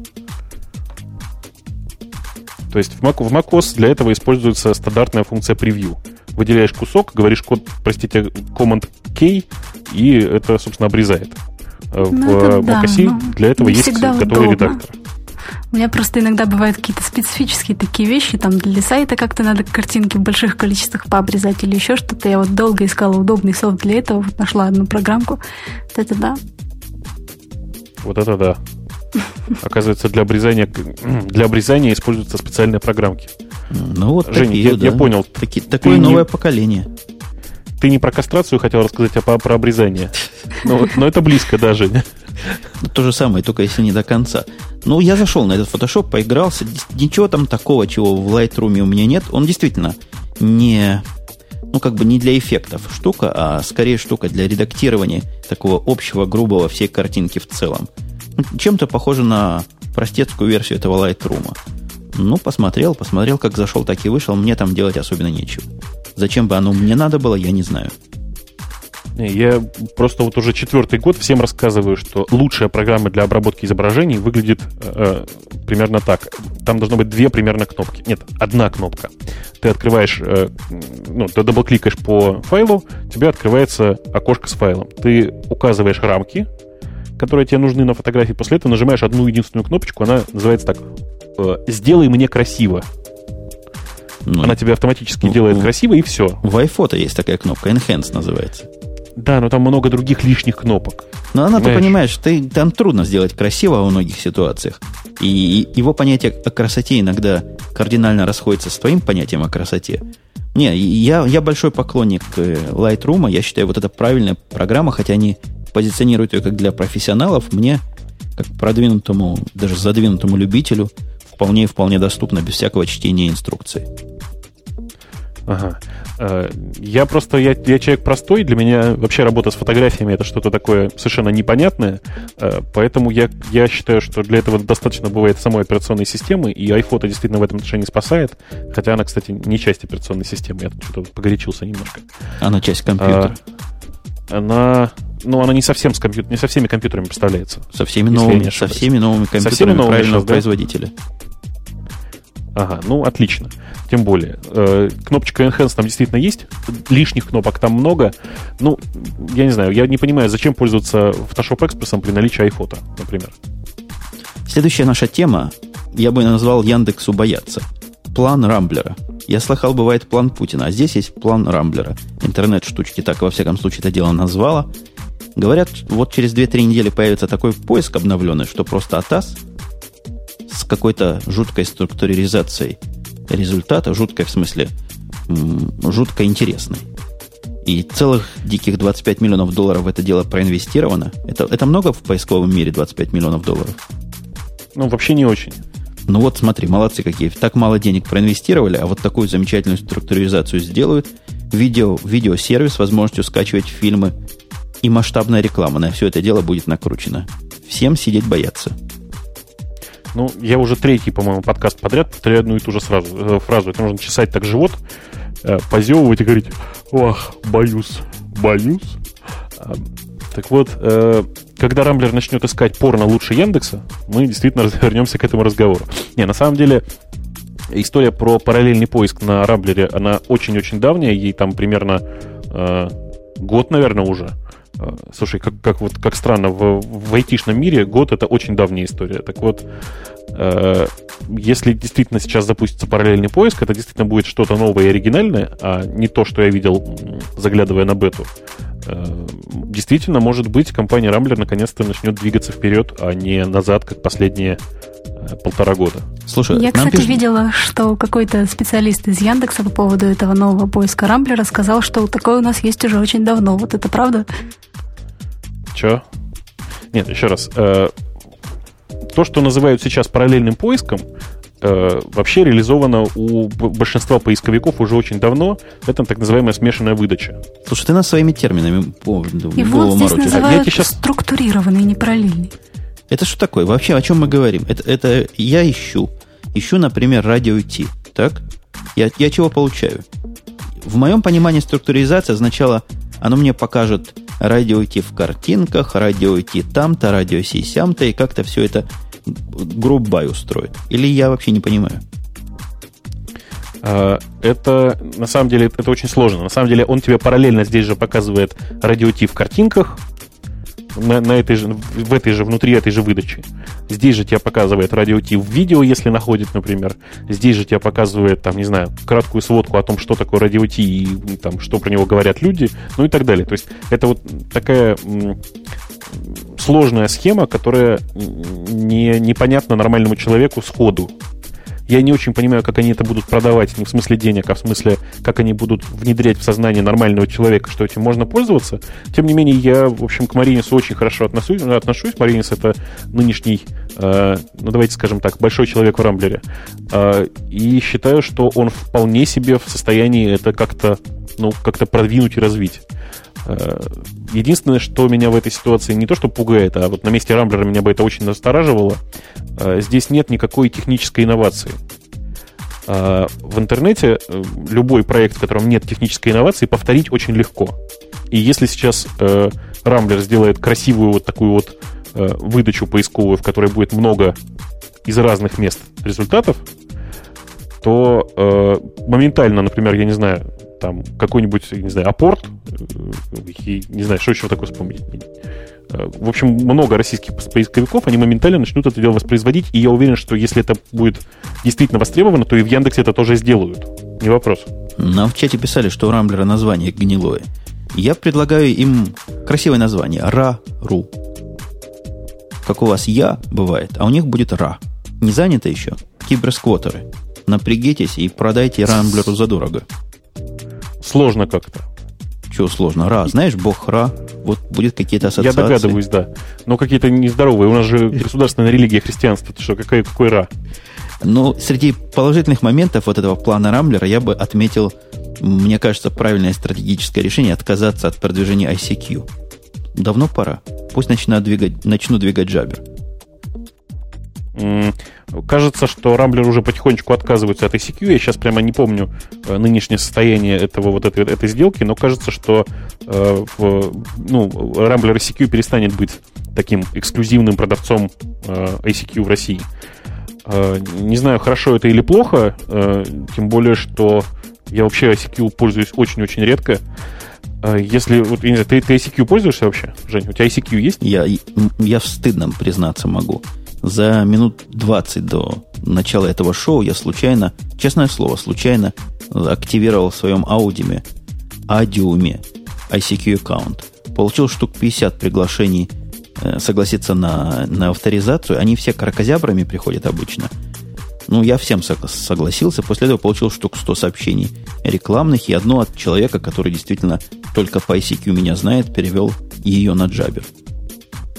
Ага. Кошмар какой, слушай. А, я, я просто никому не подтверждаю новые самые новые, новые входящие вот эти вот инвайты, как это называется-то? Ну, у тебя они тоже крокозябры. Приглашение да, подружиться, да. Они у меня тоже приходят крокозябрами. Это такой, такой замечательный э, баг в Адиуме, а на самом деле баг в протоколе Оскар, на котором работает ICQ. Э, просто когда это сообщение приходит, ты не можешь достоверно узнать, в какой оно кодировке. Угу. Ну, замечательно. То есть мы к ICQ примерно одинаково относимся. Лучше туда не заходить.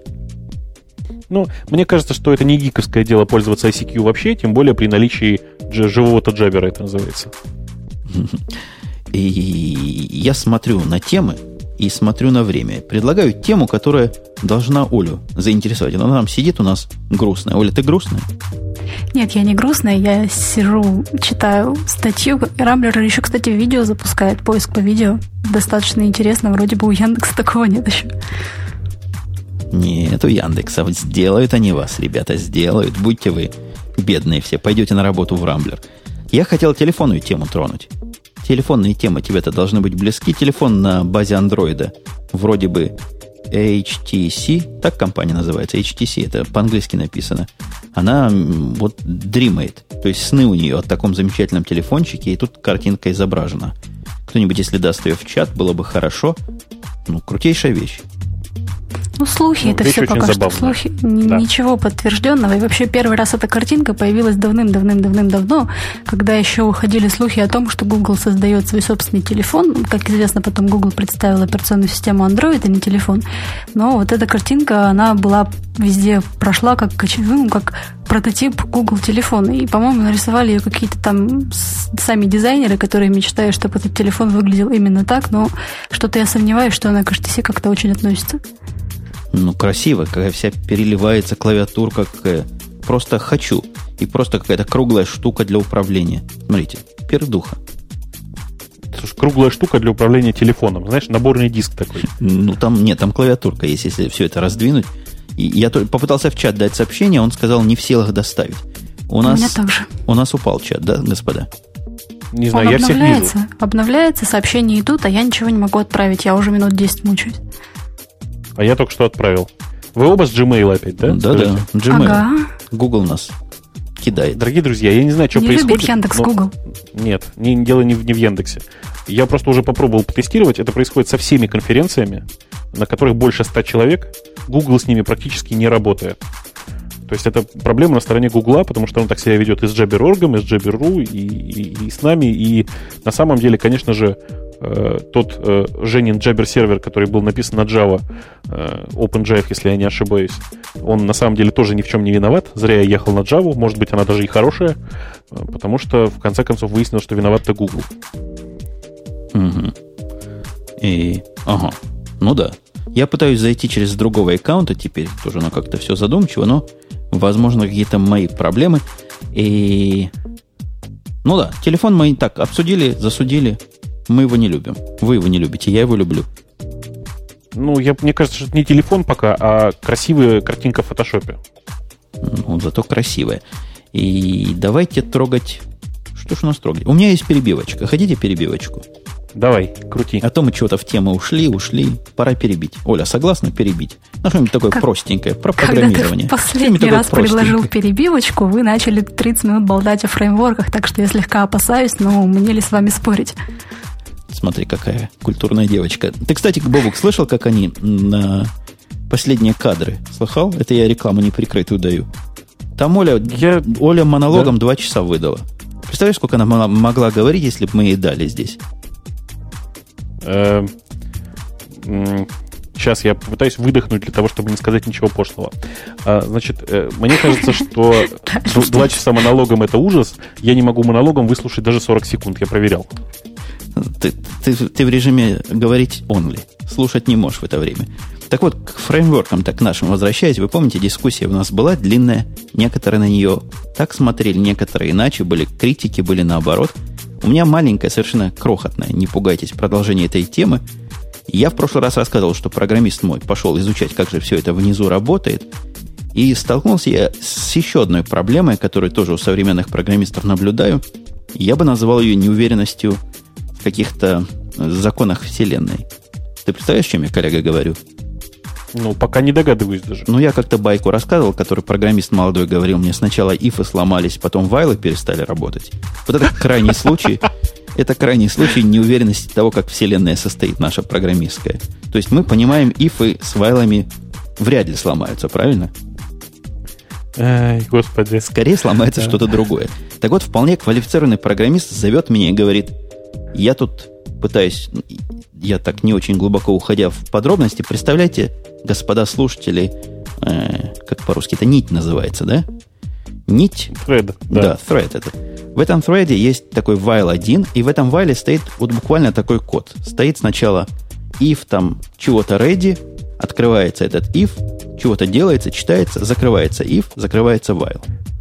Представили картинку? Ну, да. Так вот, пришел ко мне программист и говорит, чего-то это ready, 100% CPU занимает. Я, я говорю, стоп, стоп, говорю, как? Я это ready писал, но проверяет флажок. И сразу возвращает да или нет. Не может оно возвращать, не может оно занимать 100%. Он говорит, ну, посмотри в дебаге.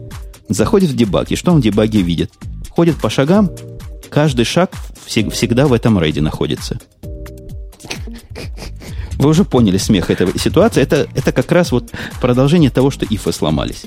То есть я, как человек, понимающий, что функция, возвращающая да или нет, не может там блокировать все, и, и, и понимаю, что это дебаг так показывает.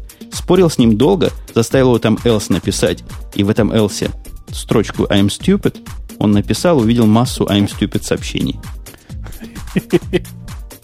На самом деле, самый простой способ там, конечно же, воткнуть uSleep на, на, не знаю, там, на тысячную секунды, для того, чтобы доказать, что твой код тут ни при чем. Ну, конечно. Ну, вообще, я ему так и thread, туда uSleep, trp. На самом деле эта проблема очень типовая почему-то. Почему-то каждый раз, когда люди сталкиваются с тредами, они впадают в некоторую панику э, и совершают ошибки просто в детских простейших каких-то местах. И я думаю, Оля половина всего этого поняла, потому что она у нас тоже уже частично программист. Она разобралась с авто, автоматором.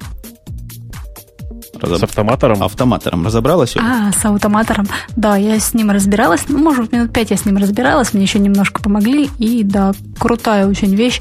Я когда раньше видела на этот видела этот аутоматор в системе, я думала, это нечто невероятно страшное. Когда я его запускала, там ведь что-то никакого окна толком не открывалось при этом. И я думала, это нечто страшное, и вроде бы однажды я его даже пыталась удалить из системы. А тут мне нужно было обрезать сразу фотки из Праги, там их было около двух тысяч, поэтому Спросила я в Твиттере товарищей, как же мне обрезать в Маке кучу-кучу фоток сразу же. В Винде я это делала Microsoft Office Picture Manager. Вот, а тут мне Умпутун, спасибо ему огромное, подсказал автоматор. Мне минут пять надо было, чтобы с ним разобраться, и он, надо же, оно действительно работает. И там так прикольно. А это, правда, что-то программерское? Ну, это такое визуальное программирование. Ну да. Вот программисты на Visual Basic примерно так программируют, как ты программировала. Класс. Мне очень понравилось, что действительно там все, я, как бы это назвать, все функции, которые могут выполнять все программы, установленные у меня. И можно это делать по очереди. То есть сначала выполнить одну функцию одной программы, и потом выполнить другую функцию другой программы. И так оно это все классно делает. Просто вообще ну, к сожалению, там не все функции, а какой-то малый, малый набор функций так доступен. Я поэтому не сразу ответил на твой вопрос. Сначала залез посмотреть, есть ли там resize и crop как функции, экспортируемые стандартным образом. Но все равно под, на, на скорую руку там много чего можно вот подобного наделать, что ты и наделала. Можно звуки даже обрабатывать, можно целое аудио, всю цепочку постобработки сделать через автоматор для больших любителей автоматизации. Слушайте, у меня очень странный вопрос. Вот вы не замечали в последнее время, что огромное количество людей зачем-то начинают выговаривать английские буквы? Я к чему все? Вот э, почему фраза автоматор воспринимается совершенно нормально, а аутоматор воспринимается ужасно. Вот я, я просто, я что-то, я чувствую, что у меня где-то мозга за мозгу заходит, понять не могу. Э, для меня как бы понятно, что слово аутоматор, словом аутоматор быть не может. Аутоматор это что-то страшное. Я не могу это слово написать. Ну, как-то оно по-русски плохо звучит, с одной стороны. С другой стороны, автоматизация. Она нас на автоматор подкидывает. Вполне такой нормальный новояз. Автоматор звучит лучше, чем автоматор. Или я даже не знаю, как да. его по-русски произносят. Автомейтер, я думаю. Вот, whatever. Ага. Ну что? Автомато, автомотора предлагают. Где ты все это читаешь, я прям понять не могу. Я даже в чат теперь в никаким образом зайти не могу. Ну да ладно. Да, да, да. Верю, что тебе там чего-то пишут. Он же не признается, что чат лежит, и весь Яндекс теперь борется. Все Это техники точно. бегают, нажимают сбросы, и никто, кроме него, этого сайта не видит. Когда чат был Женин, то Бобук прямо в эфире говорил, а чат у нас опять упал, да, а тут тишина и спокойствие, ну, мы с Женей отлично. Же, отлично, отлично же. Отличный способ. Атататор предлагают. Атататор. Что там весел? Может, давайте уже переходить к темам слушателей? Ну, собственно, да, собственно, это, это и есть темы слушателей просто в чате. Э, собственно, у нас тем-то не осталось наших. Мы покрыли их все на сегодня. Ну, упустили, что Microsoft работает над секретным проектом. Оставим эти секреты до следующего выпуска. А в этот раз замечательная новая лицензия появляется в России. Не появляется, возможно, появится. Называется SPO. СПО. Это, по-моему, не лицензия, это, по-моему, ну, если... определение такое. Не, если оно занимает, заменяет GNU GPL, то это лицензия. Ну, понимаешь, это как бы ты просто цитируешь довольно странный сайт, точнее, э, этот сайт цитирует э, пользователь с именем Remax, если я правильно прочитал его имя. Э, история там примерно такая. Предлагают в э, нынешние законы Российской Федерации добавить некоторое новое определение, которое звучит как СПО. То есть свободное программное обеспечение или программное обеспечение, сейчас вам попробую прочитать. Это программное обеспечение, пользователь которого имеет право не только получать доступ к исходному тексту программы и модифицировать его, но и распространять, в том числе и продавать экземпляры измененной программы. Uh, идея действительно понятна и очень похожа на не на GPL, а просто на некоторую свободную, свободную лицензию. А почему оно позиционируется как альтернатива, собственно? Вот я, я, я ну, что-то не понимаю. Дело в том, что GPL с точки зрения Российской Федерации э, не работающая лицензия. То есть она противоречит в нескольких местах э, некоторым российским законам. Ага, то есть это, это, это, вместо, это не вместо GPL, я даже не знаю вместо чего это. И почему, ну, это почему от, этой, место, от да. этой лицензии Microsoft платит? Как, какая-то загадка. Я статью дочитал до конца. Вдумчиво читал, ничего не понял, почему Microsoft выступила против, почему A, B, B, Y, Y, Y, Y, Y, вот эта компания тоже против. Все против. Ага. Тут сказано, что по этой лицензии или чего это там, как это называется, Microsoft и это самое Эбби, они должны будут за свои деньги вырастить своих же конкурентов. То есть я вообще не представляю, они что должны будут новые фирмы открывать на эти деньги, которые должны будут выпускать это бесплатное ПО или еще что, непонятно. Значит, речь идет в данном случае о том, что для того, чтобы, я не знаю, э, поучаствовать в тендере Министерства там, образования или Министерства обороны, нужно будет предоставлять не просто ПО, не просто программное обеспечение, да, а именно это самое СПО. То есть предоставлять его со сходными текстами. Э, помнится мне, компания Microsoft уже один раз это делала. Если я не ошибаюсь, там был какой-то контракт с э, ФСБ когда были предоставлены исходные тексты, и никакой, в общем, проблемы для них это не предоставило. Не представило. А, поэтому я не знаю, что, в чем тут проблема, и просто ну, не, не очень понимаю, где здесь порылась собака. Может быть, главная проблема заключается в том, что предполагается, что та копия, которую ты получил, ты имеешь ее право перепродать там или отдать дальше, ну или скопировать. Угу. Ну ладно. Ты, значит, не против. Лучше такая, чем никакая. Это то, что да, ты пытаешься донести. Мне кажется, что это все пока настолько слухи, настолько непонятно что, э, что следует подождать, когда же наконец появятся э, действительно какие-то официальные такие вот заявления. Вот еще тема есть одна в продолжении наших поисков. Это, это кстати, рем, ремексом была. Ты уже называл его. А еще одна пользовательская длинная такая статья была о технологиях, которые разрушительно влияют на Linux Desktop. Некоторые вещи спорные, некоторые бесспорные. Заходил, читал? Да, я читал эту статью, она такая довольно бестолковая. По-моему, прислал ссылку Степан Заступов. Хорошая фамилия. Эм, история в данном случае о том, что есть некоторое количество технологий, или правильнее сказать, некоторое количество э, софта, которое э, портит, я не знаю, которое сильно влияет на, негативно на э, десктопный Linux. Э, в частности, большая часть этих перечисленного здесь софта это то, что относится к не open source, правильно сказать, да? И оно на две части разделено автором. У него какая-то перпендикулярная точка зрения на это дело. То есть эффект Linux Desktop это в отрицательном смысле влияет на Linux Desktop, как ты сказал. С его точки зрения Wine и все виртуальные машины это зло, они влияют отрицательно. Пытаются он объяснить это двумя. Во-первых, это не open source, что идеологически неверно. А во-вторых, вместо того, чтобы разрабатывать свое, наше, родное, отечественное, используют вот этих гадских параллельных параллельные миры, где Windows и, и все прочее. А, давай по-быстрому, что ли, я не знаю, перечислим, что тут там Wine, э, Indis Wrapper. Indis Wrapper это средство для э, запуска э, Windows драйверов под Linux. В основном для Wi-Fi машины. пользуют, насколько я знаю, да? Да, да, да, да, да, конечно. Виртуальные машины вроде VMware и Parallels, флюендовские кодеки для проигрывания аудио и видео, которые не open source. Что там еще Flash было? 9. Flash 9 а, тоже Flash, Flash и Moonlight, да, потому что они не open source. Ну и, собственно, по-моему, все. Э, мне кажется, что у человека просто паранойя, и он, конечно, имеет полное право так думать. Э, и, в частности, мне кажется, что в данном случае очень хорошо применимо то самое, э, если вы не думаете, что за вами все время следят, так это не значит, что за вами никто не следит какая-то сложная конструкция получилась. Я бы его э, статью перефразировал. Что надо сделать для того, чтобы из Linux десктопа сделать что-то гораздо менее юзабельное? Вот надо его советам последовать, и вот тот процент, или сколько есть у Linux десктопа, уменьшится до каких-то сотых. А ты читал, да, что, э, я не помню, по-моему, Реймонд э, тут прогнозировал, что к следующему году у Linux будет 50% десктоп, десктопов mm-hmm. захвачено. Это еще тот фантаст. Ну, просто это отличная фантастика, и это вот тоже неплохой совершенно...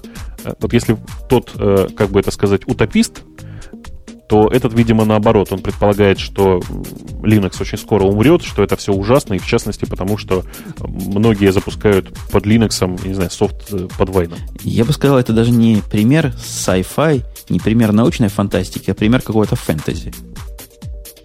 Да. Угу. Того да. мира, где есть драконы и принцессы. Да, эльфийское порно. Угу. Что у нас еще есть интересненького? Интересненького... О, и, и, я, я, когда прочитал вот это последнее наше интересненькое, что в самом низу, подумал, что это первоапрельское уже дело. Компания Google прекратила свободную регистрацию на сервере Gmail. Отныне все как прежде, только по инвайтам. Объясняют это борьбой со спамерами. Э, расскажите, а это правда? Я просто еще ничего про это не знаю. Я, к сожалению, всю неделю проболел и до сих пор не слишком хорошо себя чувствую. Но, тем не менее, а где? То есть это действительно произошло? Я вот пошел читать. Оля должна тему знать. Оля, скажи. Ну, там идет ссылочку на официальную гугловскую страничку, где действительно сказано, что вот запрещено и из-за спамеров. Может быть, это связано с нашими темами, которые мы часто упоминали, вот эти самые взлом капчи, допустим. Они, знаете, о чем говорят тут в этой статье на английском языке? О том, что это не то, что вообще никому не дают, а юзерам, которые замечены в открытии многих аккаунтов, могут не дать открыть еще аккаунт. Вот об этом ну, речь это идет. точно. Я вот сейчас вышла из, своей, из своего Gmail, нажала на ссылочку там подписаться на Gmail. Странно переведено, кстати, зарегистрироваться подразумевается. И вот мне предлагают создать аккаунт, никаких проблем нет. Видимо, потому что меньше 100 создала. Создала бы 100, твой бы 101, наверное, только по приглашению дали. Но это пример такого вольного перевода и некого маркетирования этой статьи. В самом деле не прекращается свободная регистрация. Регистрируйтесь, не хочу на здоровье.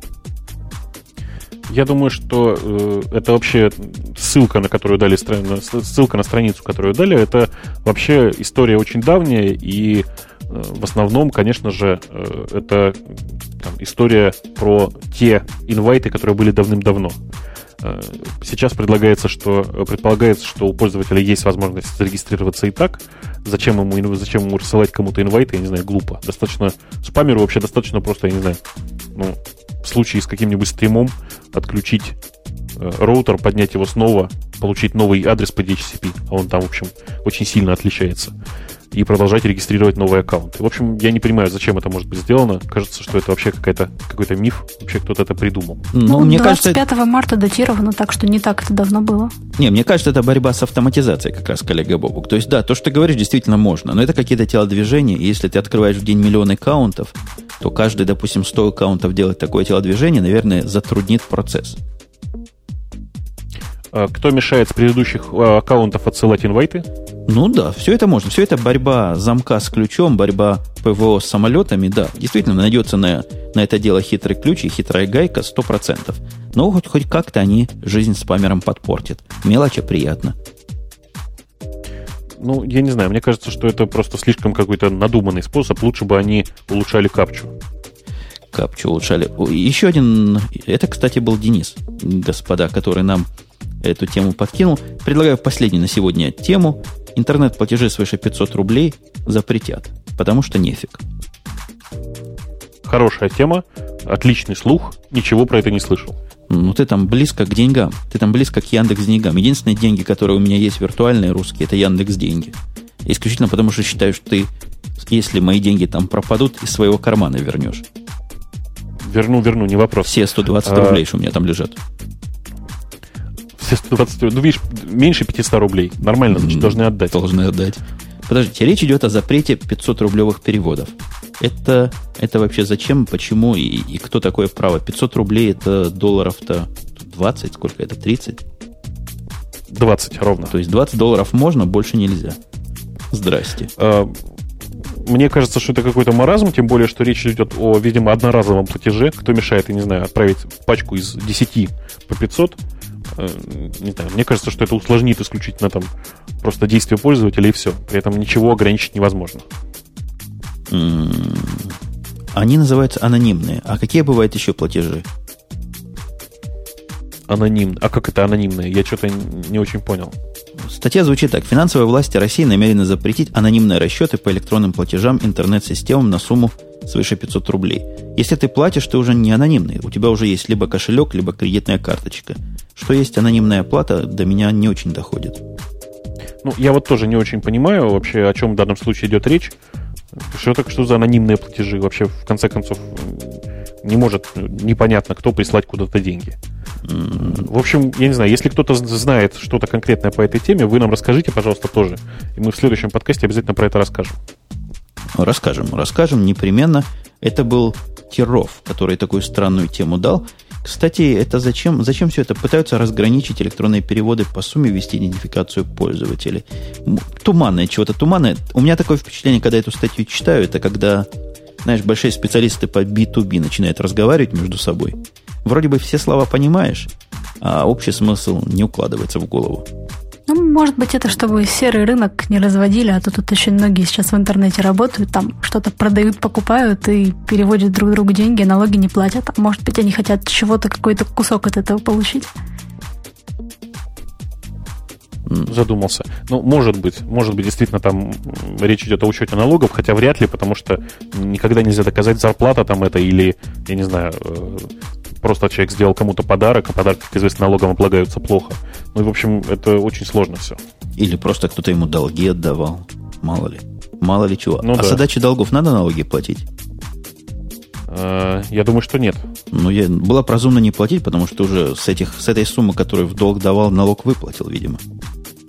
Да, конечно, когда зарплату получал. Ну да.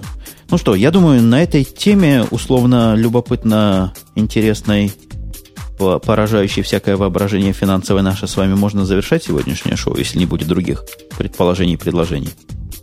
Ну, давайте Знаешь, сначала меня... выберем лучшего предлагателя темы, а потом будем прощаться. Давайте. Какие ваши... Я буду последним сегодня, чтобы мой голос не решал ничего. Первым коллега Бобук назначен. Я предлагаю Степану Заступову, который дал замечательную такую смешную тему про э, технологии разрешительно влияющие на Linux десктоп выдать футболку просто как самому большому молодцу. Я, наверное, присоединяться не буду. Я эту тему все пыталась прочитать. Какая-то она такая замудренная для меня оказалась. Мне понравилось про СПО. Такая тоже замудренная тема, конечно, но более интересная какая-то лично для меня оказалась. Это Remax. Ну вот я на перепутье. Куда пойти? В сторону мальчиков, в сторону девочек, в сторону Яни или в сторону Иня? Пойду-ка я в сторону Бобука на этот раз, как бы ни странно это звучало, и присоединюсь к идее дать Степану Заступову майку, потому что технологии, которые влияют на Linux разрушительно, мне показалась статья ну, поразительно глупая и поразительно забавная, и стоящая того, чтобы получить за нее майку.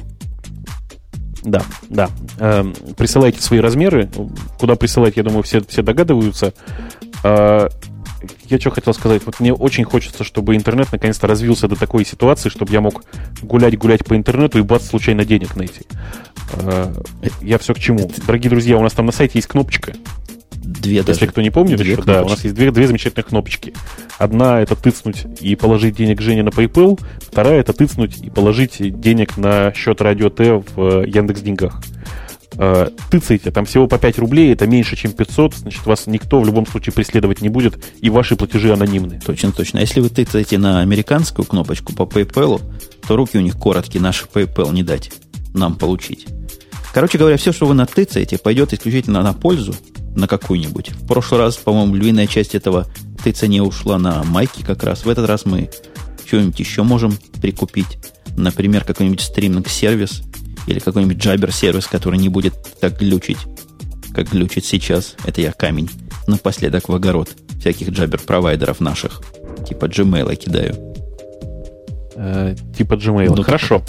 А, на самом деле, конечно же, этих денег никогда не хватит на то, чтобы купить, э, я не знаю, даже там 10 футболок. Ну, тем не менее, э, присылайте, это просто приятно, это такое выражение слова «спасибо». Вот вместо того, чтобы присылать нам объемное письмо со словами «спасибо, дорогие друзья», тараля поля, и чтобы не отнимать наше время, достаточно просто нажать один раз кнопочку и послать нам 5 рублей. И вам хорошо, и нам приятно. Это современное выражение «плюс один», мне кажется, да? Да. Точно. Ну что ж, на этой... Слушай. Ну? Прости, бизнес-идея. Ну? Нажимая плюс один, а, нажимая на кнопочку плюс один или минус один, автоматически скидываешь с своего счета 5 индекс денег. Самые богатые будут поднимать темы вверх, и таким образом будут нас спонсировать. Не, обождите, а когда минус один мы им обратно выплачивать будем, что ли? Не-не-не, и плюс один, и минус один, это примерно один, ну, то есть это одни деньги, одинаковых денег стоит. Ага. И в любом случае они будут нами идти, правильно? В этом гениальной бизнес-идее. Конечно, правильно, конечно. Правильно. А еще лучше смс-ками Пошли, пошли корот, смс на короткий номер 4444 и получи прикольный счет на 4 доллара. Не, я, Отлично, я или могу... лучше устроить конкурс, кто самый крутой ведущий, например. Тут же мнение, я думаю, разделятся. Вот, и за каждую смс А это нечестно. Это, это нечестно, Оль. Тебе достаточно будет выложить одну свою голую фотку, и все. И а мы в пролете. А, а это будет приравниваться... Моральные устои не позволят. Это, это раз, а во-вторых, будет приравниваться к какому-то inside trading у или каким-то другим запрещенным. Мы, мы тут целую биржу можем развести, поскольку есть плюсы и минусы. Правильно? Есть деньги уже вовлечены. Есть какие-то предикшены, то есть мы уже можем настоящую биржу радио открыть, и можно там делать ставки, например, сколько баллов наберет та или иная, простите, статья. Можно на этом большие фьючерские сделки заключать. Смотрите, в какую сторону мысль может продвинуться. Сахали, кстати, есть такой сайт здесь в Америке, где идут, э, идут вот эти э, торги на погоду. Боже, кто-то украл мою гениальную идею. Отлично. А как сайт называет? Ну, ладно, я поищу потом в, это, в Яндексе. А, нет, в Гугле, он же английский. Эм, собственно, идея это отличная. Мне кажется, что это очень правильно, но на погоду это плохо, это мелко. Предлагаю еще, например, э, поставить, э, я не знаю, расщепитель частиц. Как тебе мысль такая? Э, посылать фотоны? Нет, в погоде есть финансовый смысл. Например, ты мороженщик, да? И ты хочешь свои так. затраты в случае жаркой погоды покрыть, или в случае холодной погоды, если ты лед перевозишь, еще что-нибудь такое. И вот так ты себя страхуешь. Вот в этом финансовый смысл. Не просто, не просто на скачках, а вот со смыслом. Финансовые риски покрываешь. Mm. Слушай, а вот чисто теоретически, если очень много людей э, завтра поставят на теплую погоду в Москве. Станет ли холодно? Нет. Сможет ли букмекерская контора, которая, собственно, принимает эти ставки, нанять специальный самолет, который, нагу, который нагонит тучи, там дождь, снег, вообще все подряд? Это просто не в курсе, как вот... это работает. Если много людей поставит, то ставка уменьшится, ее выгодность. Чем больше будут ставить, тем, тем менее выгодно станет это для ставящих. Там ну, саморегулирующая система. Они себя не кинут. Это как в казино. Не волнуйся за них. Ага, хорошо. А в обратную сторону? Чего в обратную если, сторону. Если все, завтра, если все завтра ожидают, вот по всем прогнозам, завтра будет э, примерно плюс 8 градусов в Москве. Э, я сейчас ставлю на минус 20, э, и, там, не знаю, подгоняю э, огромное количество снежных пушек, они все вокруг заваливают снегом, в Москве наступает минус 20. Но я при этом ставлю туда, не знаю, 2 миллиона. Загребешь огромную деньгу.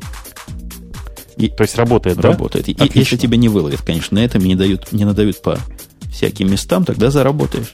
Ну, там нет, там серьезно. Есть другие сайты, где, например, ставят на будущие президентские выборы. По ним можно видеть просто шансы, как рынок говорит, какие шансы у какого кандидата. Интереснейшие вещи происходят. Но это неофициально все делается, то есть официально нельзя играть, нельзя свою биржу собственную организовывать. Поэтому они всякие ухищрения используют для того, чтобы это дело пойти. Ну, что-то мы в сторону отошли, полтора часа отговорили и начали как будто бы после эфира, не завершивший и не попрощавшись. Давайте, давайте те, кто слушает подкаст, в этом месте обидим и начнем с ними прощаться. Давайте. Давайте. Я на, на всякий случай всем напоминаю, что с той стороны океана у нас был э, Умпутун, который просто, вот я не знаю, гениальный совершенно человек, который э, ведет нас вот просто прямо вперед, в светлое будущее, э, в, в тот интернет, в котором можно будет идти, идти по сайту и найти там небольшую денежку. Э, и вообще просто, мне кажется, э, супер человечище, который тащит одновременно еще целых три подкаста. Э, огромное ему спасибо. Да всегда, пожалуйста. А у меня с той стороны была Оля, которая вот там тоже сказала, давайте, видимо, хочет с вами быстро попрощаться и пойти спать. Оля из Перми, наша замечательная со-ведущая, ну, все мы тут в каком-то смысле со-ведущие, и вот который длинные дифирамбы мне рассказывал, это Бобук, про которого, что я могу сказать, секс-символ русского подкастинга. Ну, который этом... всю передачу говорил про порно. Тут так, потому он и секс-символ. На этом действительно все. Давайте услышимся с вами, когда обычно. Обычно мы слышимся по выходным дням, а именно по субботам, 23 часа по московскому времени. В следующий раз не будет с этим проблем, потому что время уже переведут везде, и не будет вот этого двоевластия, когда Владивосток ждет нас по одному времени, а Москва все еще по другому. Пока. Пока. Порно. Ой, пока.